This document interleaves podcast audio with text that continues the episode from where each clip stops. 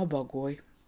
Jó pár száz esztendővel ezelőtt, mikor még az emberek nem voltak olyan okosak, és minden hájjal megkentek, mint manapság, furcsa dolog történt egy városkában. Ének idején egyszer egy nagy fajta bagoly, uhubagolynak hívják, betévedt egy környékbéli erdőből az egyik polgárnak a csőrébe. Ott lepte meg a virradat. Tudnivaló, hogy a bagoly éjszakai madár. Nem lát jól a napvilágnál, nem is szeret nappal mutatkozni, mert olyankor a többi szárnyas, rettenetes ricsajjal űzőbe szokta venni. Nos hát ez a mi madarunk sem merte elhagyni a csürt, amelyikben éjjel tanyázott. Behúzódott az egyik sarokba, ott gubbasztott, ott várta, hogy megint besötétedjék. Reggel a szolgáló legény bement a csűrbe szalmáért.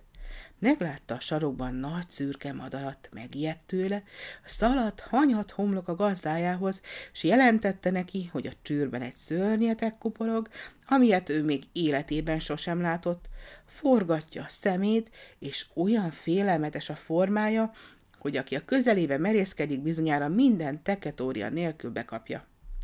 Ismerlek, jó madár, mondta a gazda.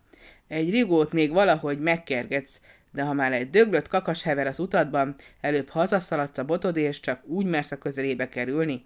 Na majd én megnézem azt a szörnyeteget, tette hozzá. Nagy bátran bement a csőrbe, és körülnézett, hanem amikor a tulajdon szemével is megpillantotta a riasztó jószágot, nem kisebb ijedelem fogta el, mint az imént a szolgáló legényt. Egyetlen hatalmas ugrással kintermett a csűrből, rohant a szomszédjához lélekszakadva, és alig bírta kinyögni, hogy mi baja. Egy veszedelmes vadállat ütött anyát nálam, sosem láttam még hozzá hasonlót, ha kitör a csűrből, az egész város szörnyű veszedelembe jut. Gyertek, segítsetek! Föllármázták a környéket. Zenebona támadt az utcákban. A polgárok nyársat, vasvillát, kaszát, fejszét ragadtak, és elszántan a csűr felé tódultak. Csak hamar megérkezett a tanács is Érén a polgármesterrel. A piac téren csatarendbe álltak, aztán megindultak a csűr ellen. Óvatos, hadmozdulatokkal annak rendje és módja szerint körülvették, mint egy ellenséges várat. Akkor előállt egy eltökélt Dalia, előre szegezte a nyársrudat, és halált megvető bátorsággal behatolt a csűrbe. Egy pillanatig néma csend volt, majd írtózatos ordítás harsant. A Dalia rohant ki a csűrből, elhajította a nyásat, s halott-haloványan rogyott, megrökönyödött társai karjába. Egy szó nem sok, annyit sem bírt kinyögni.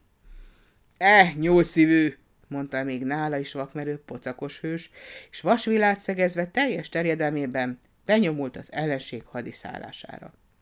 Egy fél perc múlva iszkolt ő is kifelé, mint akit kergetnek. Még hátra is tekingetett, nem üldözik-e. Leroskadt a téren a kút mellett a kőpadra, tenyerébe ejtette a fejét, és úgy rebegte. Nem, ez aztán igazán nem tréfa. Még egy vállalkozó akadt, de az se járt különben, nagy garral indult, aztán szégyen szemre megfutamodott. Már-már úgy látszott, hogy nem a polgárok űzik ki a szörnyeteget a csűrből, hanem a szörnyeteg őket a városukból. Végül azonban jelentkezett egy nagy, behemót ember, aki sokat forgott mindenféle hadakban, s híres volt vitézi tetteiről. Mit gondoltok, elég, ha csak megbámuljátok az ellenséget? Komoly munka ez, nem gyerekjáték? De látom, mindnyájan anyámasszony katonái vagytok, mind féltek, hogy beletörik a fogatok ebbe a kemény dióba. Jó, jó, mondták neki a polgártársai, elismerjük, hogy te vagy a legnagyobb vitéz a városban. Segíts hát rajtunk! Hozzátok ide a fegyverzetemet, rendelkezett a nagy hős. Páncélt öltött, kardot kötött, dárdát fogott. A többiek áhítattal figyelték a készülődését, magasztalták a bátorságát, s aggódtak az életéért. Aztán önkéntes jelentkezők odakúztak a csűrhöz, és elszántan kitárták a kapuját. Elképett, megdöbbent moraj hangzott.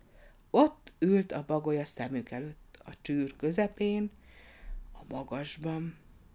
Elunta magát, s rátelepedett az egyik keresztgerendára. Onnét hunyorgott vaksin lefelé. Hamar, ide a létrát! Adta ki a parancsot a hős férfiú. Hoztak is nyomban egy égtelenül hosszú lajtorját. Azt a vitéz neki támasztotta a gerendának, és elkezdett fokról fokra fölfelé mászni. Odakint egyszeriben elragadta a nézőket a lelkesedés. Éjjel eztek, hurráztak, bíztatták a páncélos vitézt, viselkedjék igazi hőshöz illően, mutassa meg, hogy helyén a szíve, mentse meg a város becsületét. Az pedig kihúzta magát, és peckesen lépkedett egyre feljebb. A baglyot egészen megvadította a lenti sokadalom, meg a nagy zsivajgás. Látta, hogy valamiféle ismeretlen óriás közeledik felé a levegőben, de zavarában nem tudta, merre meneküljön.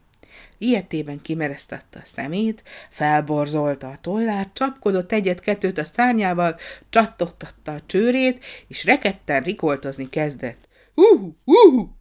Szúrd le! Szúrd le! Kiáltozta lent a tömeg.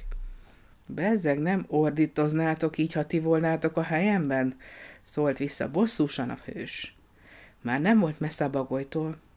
Megtorpant, topogott, izgett, mozgott a páncéljában, de mert mégsem akart szégyenben maradni annyi ember szemelátára, összeszedte magát, és még egy fokkal feljebb hágott. A bagoly még nála is jobban félt. Még jobban kimeresztette a szemét, és kétségbeesésében még rémültebben elrikkantotta magát. Hú! Ez már a mi bajnokunknak is sok volt. Tetőtől talpig reszketni kezdett, nem volt se holt, se élő. Azt sem tudta, hogyan jutott le a létráról. Ha már ő is így járt, hogy is akadt volna eztán vállalkozó, aki az életét kockáztatni merte volna. Ez a szörnyeteg éppen csak ráfújt a város legerősebb emberére, már is semmivé tette, mondták. Nincs az a halandó, akivel el ne bánnék. Visszavonultak, s tanakodni kezdtek, mit évők legyenek, hogyan mentsék meg a várost a végveszedelemtől. Sokáig tanácskoztak, mert úgy látszott, nincs mentség, el kell készülniük a pusztulásra. Akkor azonban a polgármesternek mentő ötlete támadt. Én azt javasolom. Fizessük meg a város pénztárából a gazdának a csűre árát, gabonástól, szalmástól, szénástól, nehogy károsodás érje, aztán gyújtsuk fel ezt az átkozott épületet. Ha porig ég, a szörnyetek is megég benne, és így senkinek sem vész oda az élete érte. Ilyenkor nincs hely a takarékoskodásnak. Ha fukarkodnánk, csak pórul járnánk. Egyhangulag, nagy lelkesedéssel el is fogadták nyomban a javaslatot. A csűrt meggyújtották mind a 4 sarkán, csak hamar lángba borult, s a bagoly nyomorultul benne égett. Így szabadultak meg a szörnyetektől. Aki nem hiszi, járjon utána.